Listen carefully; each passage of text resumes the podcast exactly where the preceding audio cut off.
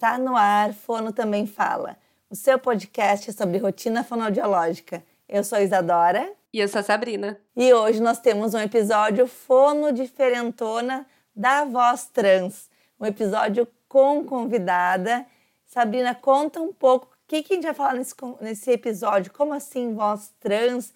Fono trabalha com isso? Como é que é? Bom, a gente vai falar um pouquinho, obviamente, sobre o trabalho aí nessa comunidade que é dentro da voz, que a Fono já trabalha, mas é uma área bem diferente, que a gente vai ter uma convidada super especial, né, Isadora? Mas daqui a pouco a gente chama ela para ela se apresentar. Primeiro eu queria pedir desculpa pela minha voz, que tá desse jeito, mas foi de abuso vocal aí dos últimos dias. Já está melhorando, viu, Isa? Mas ninguém ficou me mandando nada no direct, não, viu, Isa? Não, é que a sua voz ainda está num nível aceitável, entendeu? Daqui a pouco o pessoal começa um podcast a mandar que exercício para você fazer. Tomou sua aguinha hoje, Sabrina? Começa a controlar. Sabrina, temos jabás? Temos, né? Sempre temos, Isadora. Eu vou falar hoje do curso online em seletividade alimentar, o último do ano, e vou falar mais, o último nesse modelo, que a partir do ano que vem a gente vai reformular tudo. Então, se você queria já fazer, não perca essa oportunidade, se inscreva, vai acontecer no comecinho de setembro. Se inscreva onde, Sabrina? Se inscreva lá no, no meu Instagram, tem. E será que as pessoas te seguem no Instagram? Ah, se as pessoas não me seguem. Ah, se as pessoas não me seguem. Tem que seguir, né, Isadora? Nós ambas tem, tem que, que, seguir. seguir. Tem que seguir, gente. tem alguma tá? coisa, Isadora, pra falar? Não tem nada, não tem nada não tem, pra falar. Tem nada, não saiu nada ainda. Quando não. sair, a Isadora fala. Então vamos chamar a nossa convidada para ela se apresentar. Aline, a palavra é toda sua. Boa noite, Sabrina. Boa noite, não, não sei que horas isso vai. é normal. A gente sempre faz a isso, gente não sempre, se preocupa. Depois a gente se acostuma. Mas enfim, Sabrina e Isadora, estou muito feliz com o convite. Hoje eu consegui dar uma olhada no, na, na, produção de vocês e é muito interessante o canal. Eu, como, eu sou professora, né? Então, assim, é, eu acho que vocês falam muito com bastante dos meus alunos, com temas muito pertinentes. Eu gostei demais do conteúdo de vocês. Vou passar a recomendá-lo. a gente fica a gente agradece. obrigada. É. Muito chiques. Então, vou contar um pouquinho, né, de quem eu sou, de onde eu tô, né? Eu sou professora da Faculdade de Medicina de Ribeirão Preto, do curso de fonoaudiologia, há 10 anos já. Eu, na verdade, esse ano vai, vai fazer 11 anos. Ô, Aline, deixa eu te interromper, porque a, só a Isadora que traz gente que ela conhece aqui. Só para vocês entenderem, a Aline dá aula onde eu me formei, tá? Então, assim, na mesma faculdade, ela só não me pegou lá na faculdade. Isso, a Sabrina saiu antes de eu entrar. Exato. Isso, isso, isso fala muito sobre a nossa idade, Sabrina. Ah, não tem problema, não tem problema. Mas então, eu sou professora, né, universitária, dou aula na área de voz e curioso, né, assim, como é que eu comecei a trabalhar com, com a população trans, né, com pessoas trans, travestis e pessoas não binárias também, é, foi, é uma forma muito interessante, porque eu entrei na faculdade em 2010 tendo passado num concurso, claro, né? E nesse concurso hum, era para voz profissional a minha atuação, então eu sempre trabalhei com voz profissional também, com teatro e tal. E é, minha meu mestrado, meu doutorado, minha formação, ela foi feita na neurologia, né? Então assim, eu venho da eletromiografia de laringe, que é uma eletromiografia de inserção de músculos e tal. Depois eu estudei uma doença neurológica que tinha uma alteração motora da fala importante e eu estava na neuro, inserida na neuro. Daí, quando eu vim para Ribeirão, eu gosto muito de contar essa história, porque envolve aluno. É, eu fui eu fui direcionada para essa área de atuação por causa de uma aluna que era uma aluna que fazia um estágio que na, na minha cabeça era um estágio nossa o que que essa menina está fazendo na ginecologia obstetrícia né e, uhum. e, aí eu uhum. descobri que na ginecologia tinha um, um estágio chamado é, sexualidade humana onde as pessoas trans eram atendidas, homens e mulheres trans eram atendidos pelo ginecologista, pelo psiquiatra da equipe, pela, pela psicóloga, né? Tinha uma equipe lá de atendimento na área de sexualidade humana, e aí a, onde as pessoas trans eram atendidas. E a minha aluna fazia um estágio nesse lugar por interesse próprio, né? Ela é uma aluna que me levou, na verdade, ela que me apresentou lá. Então, eu comecei a estudar em 2017, não faz tempo, faz pouco tempo, mas o ambulatório cresceu muito. né? Então, assim, eu tenho tido. Atualmente, eu quase só. Eu atuo em voz clínica, em voz profissional, e esse ambulatório de, de voz trans chama Ambulatório de Voz e Comunicação, né? Tem um apelidinho que é Lab com T, e, e esse ambulatório atende pessoas trans, travestis e pessoas não binárias desde 2017. É, semanalmente, né, a gente atende, é, eu tenho, eu trabalho com alunos voluntários nesse projeto, que é o meu projeto de pesquisa, é o meu ambulatório de pesquisa. E é uma área que eu me apaixonei completamente, porque assim, eu sempre trabalhei com voz e competência comunicativa. E as pessoas trans e travestis e pessoas não binárias, elas precisam muito da questão da identidade, né, de personalidade. E elas têm, às vezes, uma, uma um, um, desequilíbrio que, é, que a gente chama de disforia. Não, tira esse desequilíbrio, tá, gente? Por favor. É, eles, têm, eles têm, eventualmente, disforias é, que é uma, uma dificuldade de aceitação de é, partes do corpo, da voz, inclusive, principalmente para as mulheres trans. Então, é, eu trabalho, na verdade, na busca da essência da comunicação autêntica dessas pessoas, porque nem sempre a gente consegue fazer uma padronização. Então, a busca é pela autenticidade da comunicação. E existe a voz da pessoa trans, e existe a voz da pessoa não binária, que não tem marcadores na voz de gênero. Né? Então, a pessoa não se identifica e a, a comunicação ela, ela é representativa da gente. Né? Então, assim, a gente precisa ser representada pela nossa forma de comunicação. E essas pessoas, às vezes, têm, é, têm dificuldades de achar essa voz autêntica. Então, o meu trabalho é na busca dessa comunicação autêntica para essas pessoas. É, eu acho que é interessante eu dizer, Sabrina e Isadora, aqui, eu, eu, eu, eu, falo de um lugar específico, né? Eu sou uma mulher cis, né? Heterossexual, né? Então, assim, eu sou uma mulher cis, hétero, sou, sou branca, né? Pensando em uma audiodescrição aí, tenho cabelo crespo, sou é, médio, sou, uso óculos, e e, e, eu falo desse lugar, né, de uma mulher que tem um relacionamento heteroafetivo é, e sou uma mulher cisgênero, ou seja, o gênero que me foi atribuído no nascimento é, é, é o mesmo com o qual eu me identifico, né, na vida adulta como pessoa, não na vida adulta, porque a, as pessoas trans elas têm essa dificuldade de identificação desde a infância, né? Muitas vezes a gente ouve muito relato de pessoas que, é, na verdade, eles nem entendiam o que, que era, que era esquisito, porque eles não, não têm a questão da sexualidade e do gênero quando crianças, né? E as pessoas falavam assim: não, sim, eu só sei do que eu sempre gostei, eu sempre gostei de coisas que são do universo do mundo feminino, por exemplo, ou do mundo masculino, e, e demora para a pessoa se dar conta de que ela tem uma, de que ela vive numa diversidade de gênero, sabe? Então, é, isso é muito interessante. É, a gente eh, vai falar bastante sobre isso, né? Se você puder explicar um pouquinho para quem não sabe, para quem nunca ouviu o que, que é, né, cada um desses termos, eu acho que é interessante para a gente colocar todo mundo na mesma linha. Legal, muito bom. É, então, eu acho que assim é legal a gente pensar é, na o que, o que as pessoas estão mais acostumadas, porque assim isso é o, é o que mais ocorre, né? Nós estamos falando de uma minoria, né? de uma população que é uma minoria, né, que são as pessoas trans, ocorre que é, uma pessoa cisgênero, como eu disse, né, que é o meu caso, é uma pessoa que tem um sexo biológico determinado ao nascimento.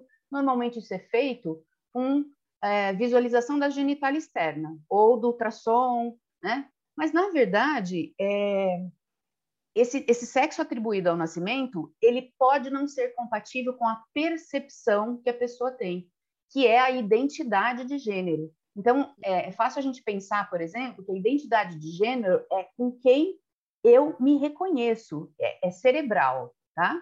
Isso é identidade de gênero. Eu me reconheço como uma pessoa binária, ou seja, eu, eu acho que o universo é dividido entre homens e mulheres, é, e eu não me identifico com o sexo que, eu nasci, que me foi designado no nascimento. Então, eu sou uma pessoa transgênero, né? É, uhum. É, ou então eu posso ser uma pessoa não binária. Eu não consigo estabelecer essa divisão é, meninos e meninas, né? Eu, eu tenho um leque entre uma coisa e outra, e essas pessoas não binárias não se identificam nem como homens, nem como mulher. Isso é identificação, é cerebral. Aí tem a parte do coração, que é por quem eu me atraio, física ou sexualmente, né? Então, assim, por quem eu me atraio? Se eu me atrair por uma pessoa de outro gênero, eu sou uma pessoa uh, heteroafetiva. Se eu me atraio ou me apaixono ou me relaciono afetivamente ou sexualmente com alguém de gêneros é, igual, de gênero igual ao meu, eu sou uma pessoa homoafetiva. Então, de quem eu gosto não tem nada a ver com como eu me reconheço. Como eu me reconheço, identidade de gênero. Por quem eu me atraio, orientação sexual. Aí tem o sexo biológico. Sexo biológico se refere a aparelho reprodutor e a genitália, né? É, caracteres secundários, né? Caracteres sexuais secundários. E aí entra a voz, né? Porque a voz é um caractere é, sexual secundário que é modificado ao longo da vida. Então, no período da adolescência, a gente tem um, um momento de muda vocal, né, que todos os meninos e meninas passam, né, e pessoas não binárias também, tem que aumentar meu, meu vocabulário, uhum. mas assim, é, tem um, um, um, equilíbrio hormonal e a laringe dos meninos crescem, das meninas também cresce, só que os meninos crescem é, mais do que das meninas, aumentando assim uma oitava a frequência da voz. E das meninas também, a voz das meninas também fica mais grave depois da puberdade, e, e daí tem um ajuste, né, que, que existe até um problema nessa, nessa faixa etária, pensando na população cisgênero, tá? Que é, é um processo de muda vocal incompleta ou sobreposta. Isso significa o quê? É, eu fiz a muda vocal, é, alterações hormonais que modificaram a configuração da minha prega vocal e da minha laringe, do meu trato vocal, e isso configura uma voz masculina ou configura uma voz feminina. Acontece que isso tem a ver com a frequência da voz e não necessariamente a comunicação é feita só de frequência. Não basta a gente falar grave e agudo para se identificar como homens e mulheres. E, e, uma coisa curiosa é que as pessoas que buscam o atendimento, né, o, as pessoas trans, travestis e não binárias que buscam esse atendimento fonoaudiológico para buscar a sua comunicação autêntica, eles chegam querendo ou agudizar ou agravar a voz, a depender uhum. se ele é um menino trans ou uma menina trans, né? Então, as mulheres trans, as, as, as meninas trans, mulheres trans, jovens trans, elas são é, pessoas que tiveram o sexo é, masculino atribuído ao nascimento e que se identificam como mulheres ou como não binárias. E daí, então, existe uma incongruência entre o sexo biológico e, o, e, o, e a percepção de gênero que a pessoa tem. É, os meninos trans nasceram, é, foram atribuídos a ele o sexo biológico feminino e eles se identificam como meninos. Então, eles são homens trans, tá? E então, e essa, esse termo incongruência é um termo que eu não gosto. Pensando em análise de discurso, que é uma área que eu, que eu estudo um pouquinho também, é, é, um, é um, um termo que a medicina está usando. Faz algum tempo já que nos manuais de diagnóstico, no CID, no DMS4 e tal, que não se usa mais o sufixo ismo, né? para designar essa população, né? Então, transexualismo é, é, hoje é transexualidade, porque é uma condição, não é um, uma alteração. E, e, já hoje no, no DNS4, as pessoas trans ainda configuram lá, mas como só uma diferenciação, é, diferenciação sexual. Não tem, não é mais uma considerado uma patologia, porque não é mesmo, né? Então, assim, isso é, é muito claro, né, para mim, que, que é, a mudança do nome, a medicina tentou mudar isso, e só que está lá, incongruência de gênero. E para mim, o in do incongruência já não me agrada muito, porque essas pessoas são muito, sabem muito bem o que quer, não tem nada de in, né? Tem de, de up. Não, perfeito, assim, já, já valeu o episódio, né, Isadora? Ô, Aline, vou te fazer uma pergunta, assim, uh, polêmica, então, assim, entrando nessa, nessa história. Uh, tu trabalha com saúde Ou tu não trabalha com saúde? Eu trabalho com saúde. Eu trabalho com. Eu sou da área da saúde. Eu trabalho dentro da Universidade de Medicina, né? Eu sou uhum. da área da saúde. Mas quando tu trabalha na comunicação uh, das pessoas trans, tu está lidando com saúde ou seria mais uma questão estética? Como que isso é visto? Te pergunto até por questão assim, ó, de direitos a tratamentos, né? A gente tem muitas discussões assim, uh, que às vezes a gente precisa de um CID, a gente precisa de um, porque essas pessoas elas não têm uma alteração vocal, né? No sentido de ter uma patologia, e a gente vem falando muito que não existe uma patologia, né? Que, que não existe nada de in ali, né? Que não existe e como que fica isso pensando em tratamento, pensando em, uh, em receber um serviço, né? Aí de uma, da fono, ou seja, de quem for, assim. Na parte bem prática falando, né? Das burocracias da vida, assim. Muito legal sua pergunta, Isadora, porque assim, o que, é, o que existe dentro da área da saúde, dentro do Sistema Único de Saúde, existe uma pactuação com o Ministério da, da Saúde que chama Processo Transsexualizador do SUS, que envolve vários atendimentos que é, essas pessoas buscam e necessitam fazer, eventual, algumas não, mas assim a, grande maioria é, gostaria de fazer o processo de hormonização. E daí, quando eles estão recebendo a terapia hormonal, eles precisam de na área da fono, por exemplo, ele começa a ter uma instabilidade vocal. Então, a gente trabalha na saúde durante o processo de hormonização para ter essa voz mais estável. E eu estou dentro da saúde com o endocrinologista, com o ginecologista ou com o clínico geral que está aplicando essa terapia hormonal.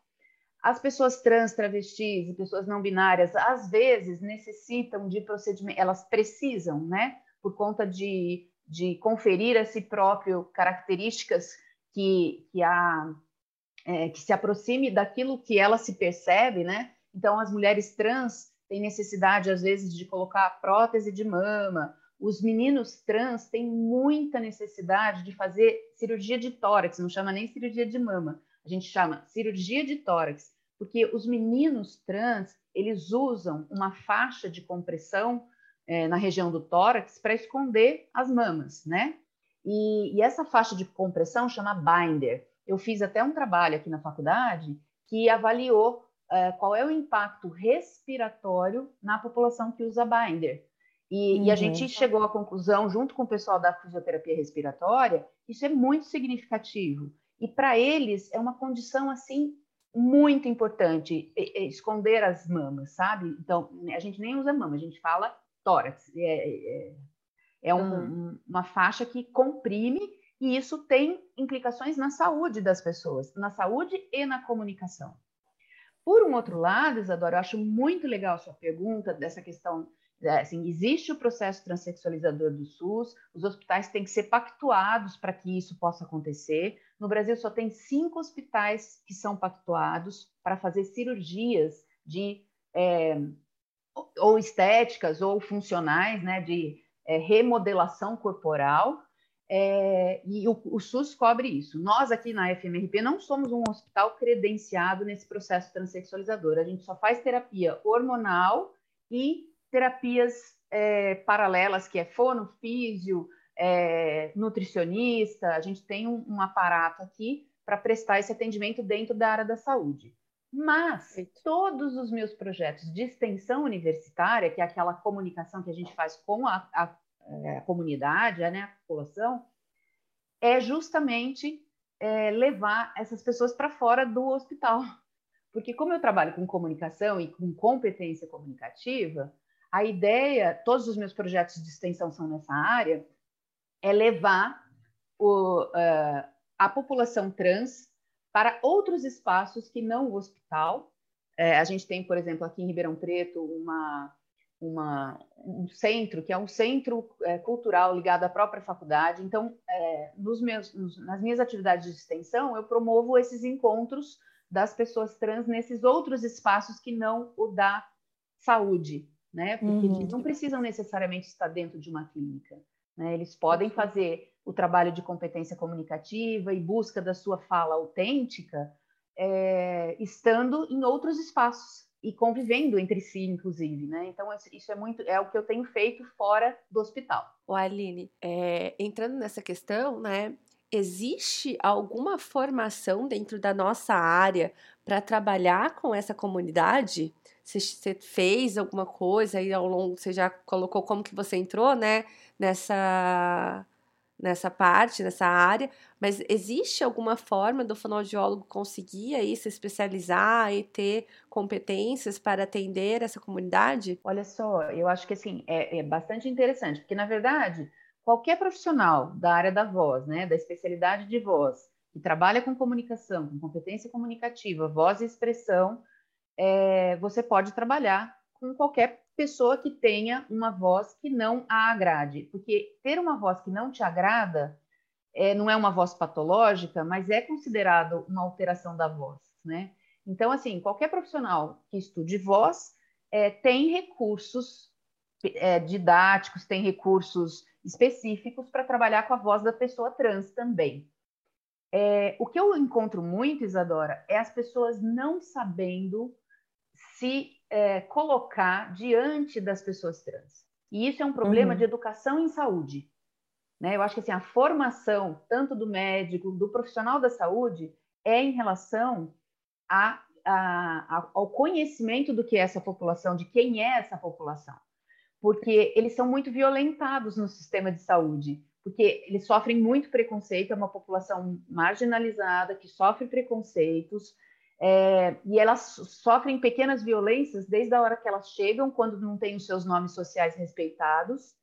É, uhum. Entra na questão de direitos humanos, porque ela não tem o mesmo acesso à rede de saúde pública, é, é, até privada, né, por conta do desconhecimento das pessoas em relação à existência desses corpos trans. Então, é, um, é uma questão bastante delicada, porque a gente precisa. É, então, assim, você perguntou assim de como é que eu fiz, né?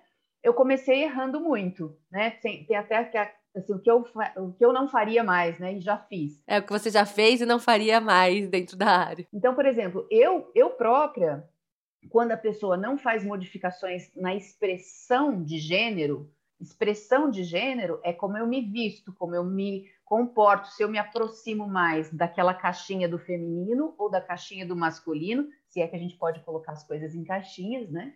Mas se eu não tenho uma expressão feminina e eu digo para você, eu sou uma mulher, é, eu tenho que respeitar o gênero que você me informa ter, né? Uhum. E frequentemente eles não mudam nem o nome. Então fica mas ele mas quer ser chamado no pronome feminino, por exemplo. Então, uhum. tem lá. O João tá de bermuda, né? É, a Pablo, que é bem conhecida. A Pablo, exatamente, a Pablo, é exatamente isso. Então, mas assim, a, a Pablo é muito difícil a gente errar o, o pronome, porque ela toda tem uma expressão de gênero uhum, muito sim, feminina, sim. principalmente quando ela per, performa, né? Porque ela tem também o, a, a, a Pablo desmontada, né? Que daí Sim. assim, ela tem traços, tem expressões mais masculinas, né? Mas ela transita bem nisso, né?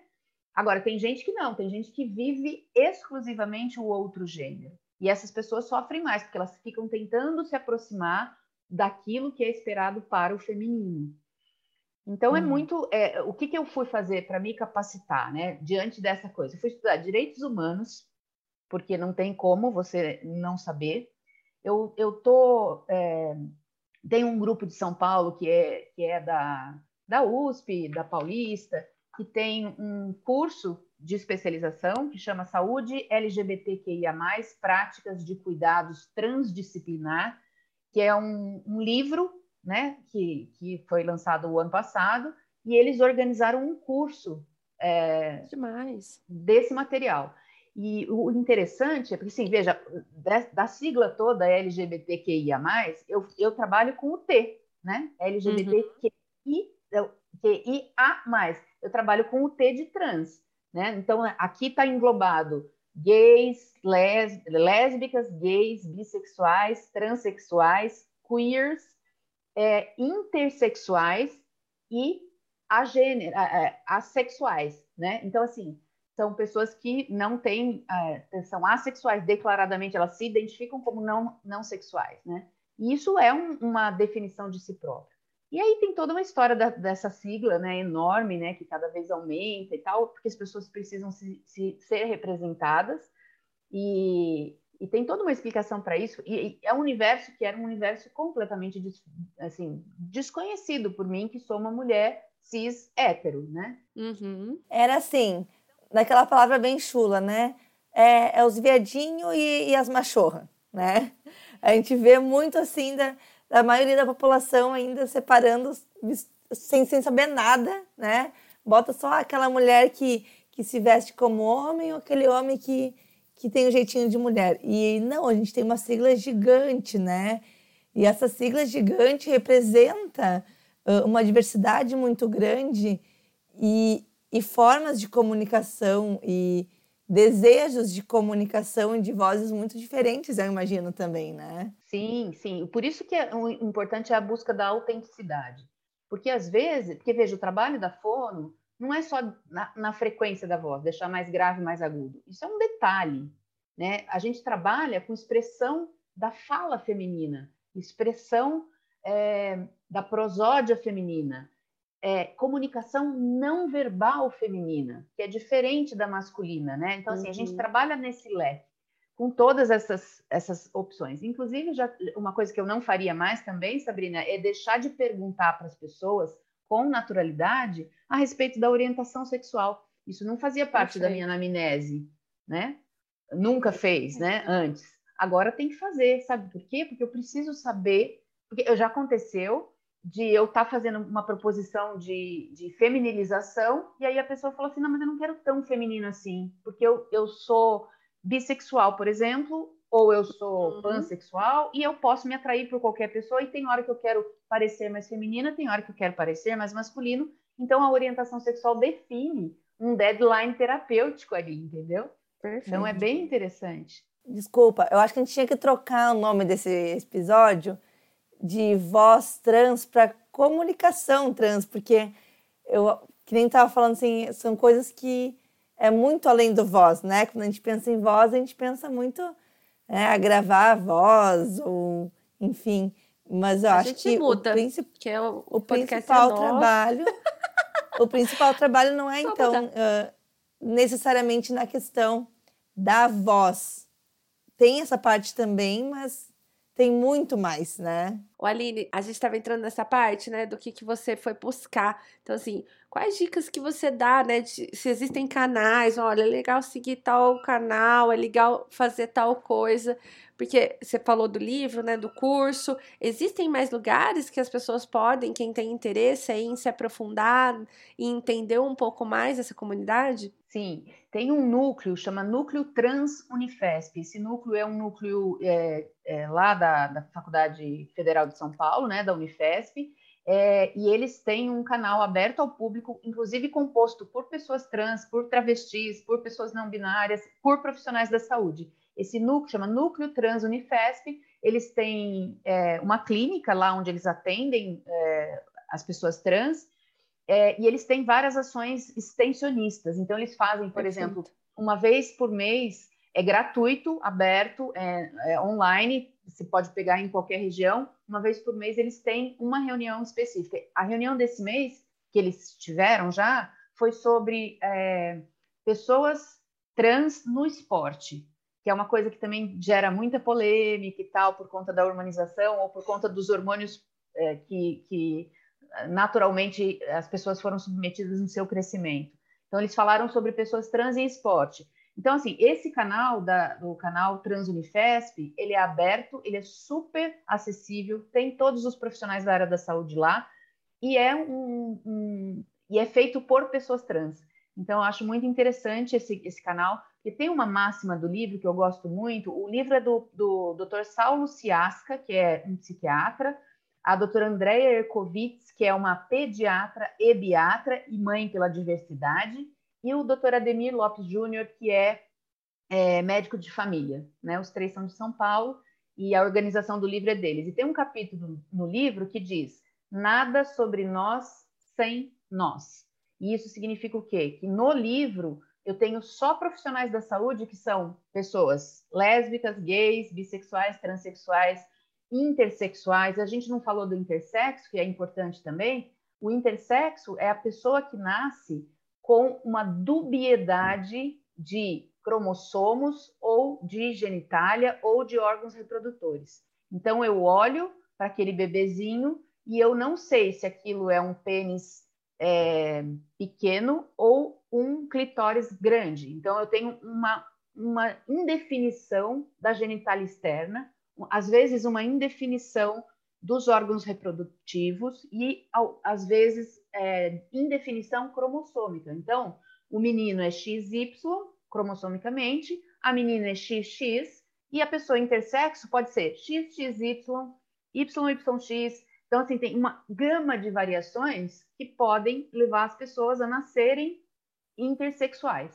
E aí começa a primeira violência na área da saúde, porque hum. essas pessoas, é, essas pessoas sim, passam pela medicina e são orientadas e designadas é, cirurgicamente, inclusive, desde bebê. Né? Então, isso é, é assim, uma coisa. Existe hoje uma associação, né? Associação das pessoas intersexo. É, inclusive, quem, quem, quem coordena essa, essa associação dessas pessoas intersexo é uma ex-aluna nossa aqui da, da terapia ocupacional, chamada Dione. Ela é uma pessoa pública e ela fala, ela é formada aqui em TO. E uma coisa interessante, sabe, Isadora e, e Sabrina, que eu tenho vivenciado muito dentro do ambulatório, é que eu tenho atendido um número de alunos da nossa unidade, não só da FMRP, mas do campus de Ribeirão Preto, alunos que são pessoas trans e que estão na universidade. Então, eu, nós temos médicos que são pessoas trans, nós temos psicólogos, só para tirar um pouco a percepção de que, de que esse universo é um universo tão, tão, tão distante da gente, que a gente não tem nenhum amigo trans, é, e na verdade não. Na verdade, são pessoas que têm muito mais dificuldades né, de, de alcançar educação, alcançar cultura, mas esse número tem crescido e a universidade é um espaço onde tem acolhido essa população. Então, hoje a gente tem profissionais da saúde que são pessoas LGBTQIA. E isso tem, tem me trazido um, um complicador aqui na faculdade, porque eu atendo os alunos né, da nossa faculdade de vários cursos, e quando é aluno, eu não deixo meu aluno atender, porque afinal de contas eles vão para a mesma festa depois, né? Então eu, eu, eu, eu atendo os alunos da faculdade, da, do campus. E daí eu estou ficando sem horário, entendeu? Porque assim, a procura realmente é muito grande. Só para ter uma ideia, de 2017 até, até, eu fiz um levantamento a semana passada, eu tinha cadastrado mais de 275 pessoas trans no ambulatório, que passaram aqui de 2017 até hoje. A maioria são pessoas são pessoas daí, de Ribeirão, ou existe um público que vem de outras cidades porque não tem acesso em, em cidades menores, por exemplo? Sim, é, nós atendemos aqui um departamento de saúde regional, né? Então a gente atende uhum. 23 cidades é, envoltórias aqui da região de Ribeirão Preto.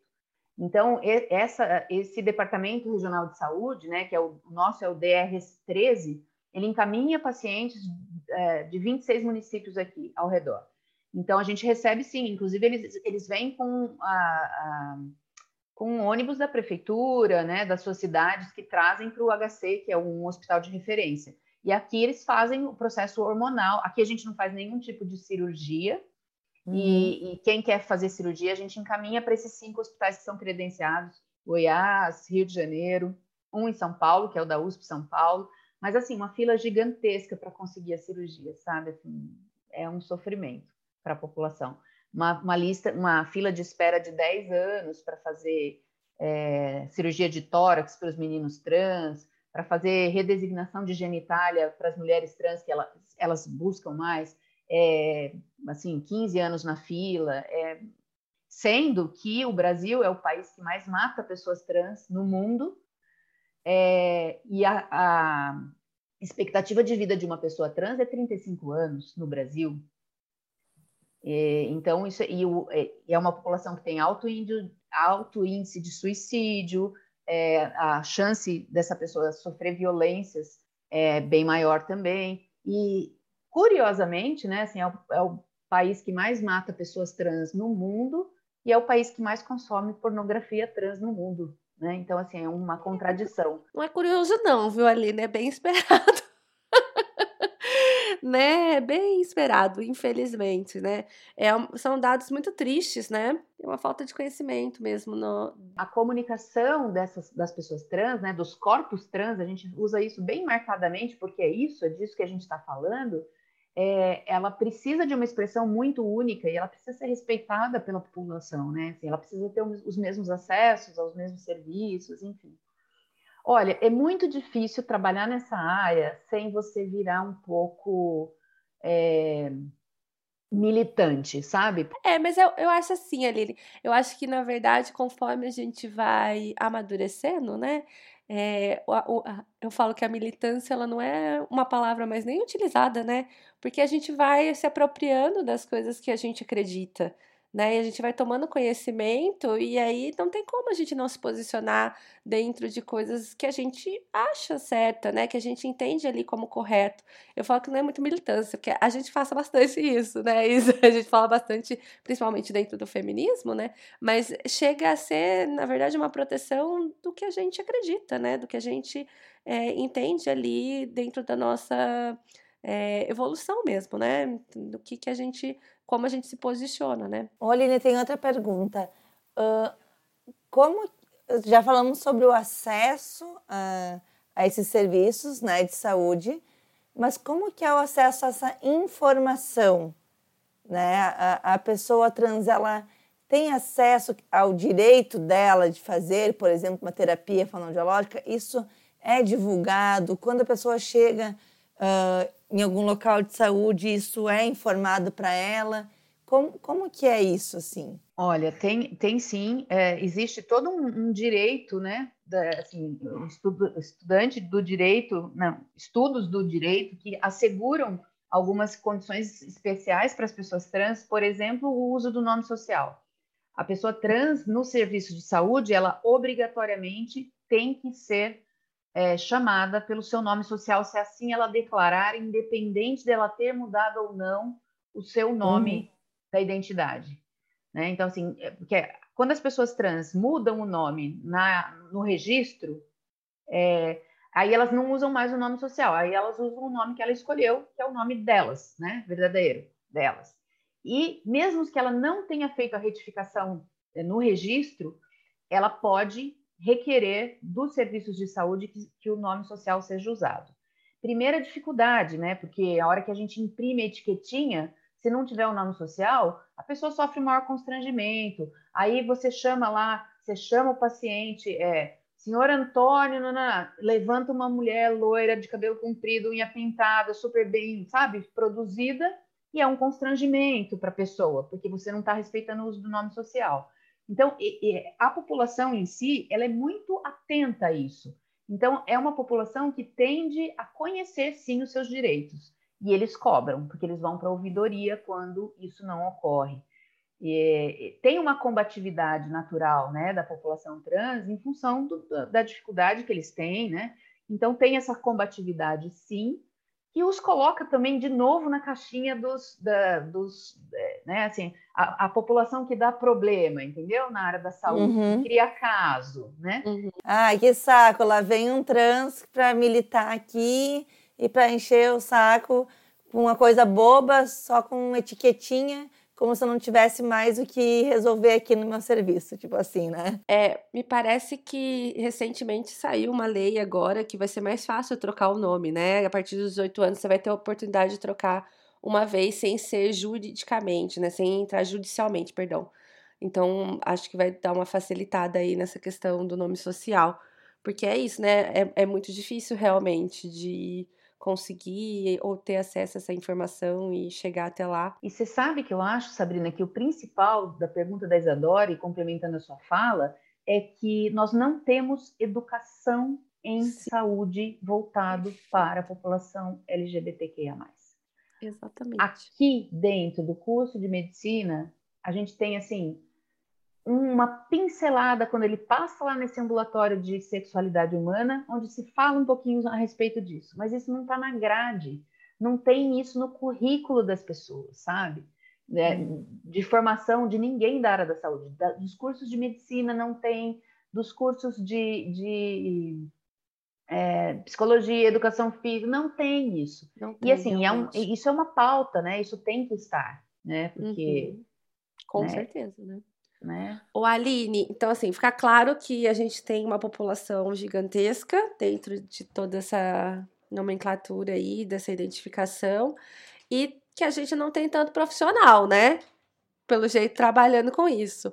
Então, assim, que dica que você dá aí para quem está ouvindo o podcast falou, cara, acho que eu vou para essa área, acho que eu me identifico com isso, acho que pode ser interessante. Que dica que você dá aí para quem está querendo entrar na área ou que já entrou e está um pouco perdido? Perfeito. É, eu acho assim, primeiro, tem um, algumas especificidades, né, no sentido de que você, o ideal é que você entenda a respeito da produção de voz e entenda quais as possibilidades de mudança, que você se preocupe com as questões é, de comunicação, de um modo geral, para além da voz, né? Comunicação que vai é, definir a expressão de gênero dessa pessoa. E o fonoaudiólogo trabalha com essa mídia, né, da comunicação.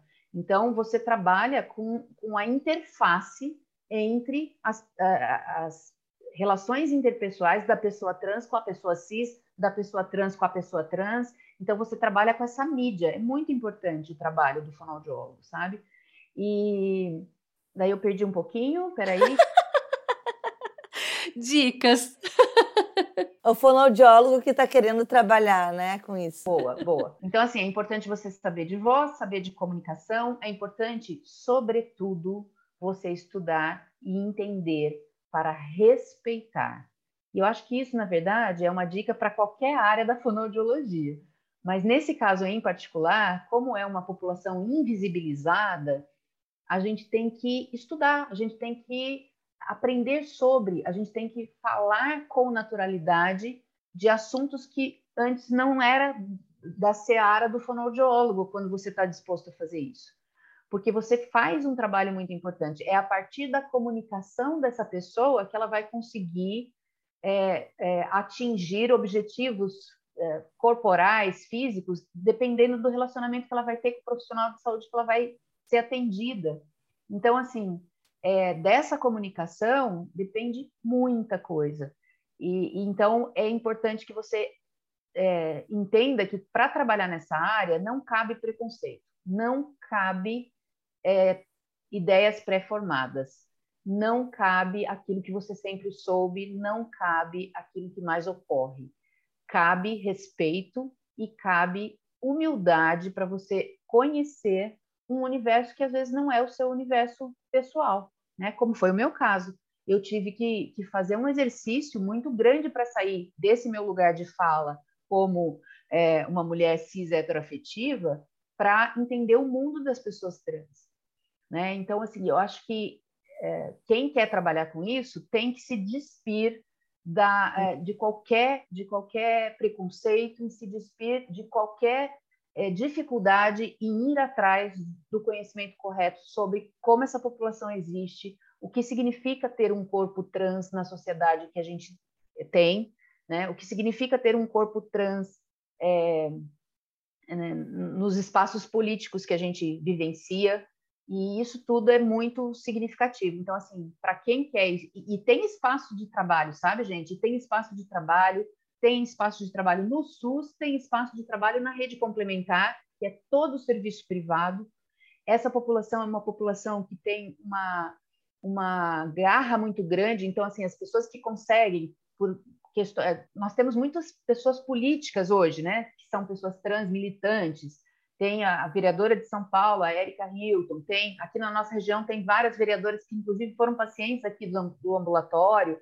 Então, assim, são pessoas que quando conseguem sair da, da, da discriminação e conseguem, elas são muito combativas para o bem, no sentido de, de se informar, e é um público, é um público-alvo para um consultório privado, por exemplo. Eu tenho certeza que muito, daqui a muito pouco tempo vai ter uma demanda para o serviço suplementar de saúde no atendimento de pessoas trans, que serão pessoas bem-sucedidas, que serão pessoas é, que vão ganhar espaços no mercado de trabalho e que vão ter condições de consumir um serviço suplementar em saúde, né?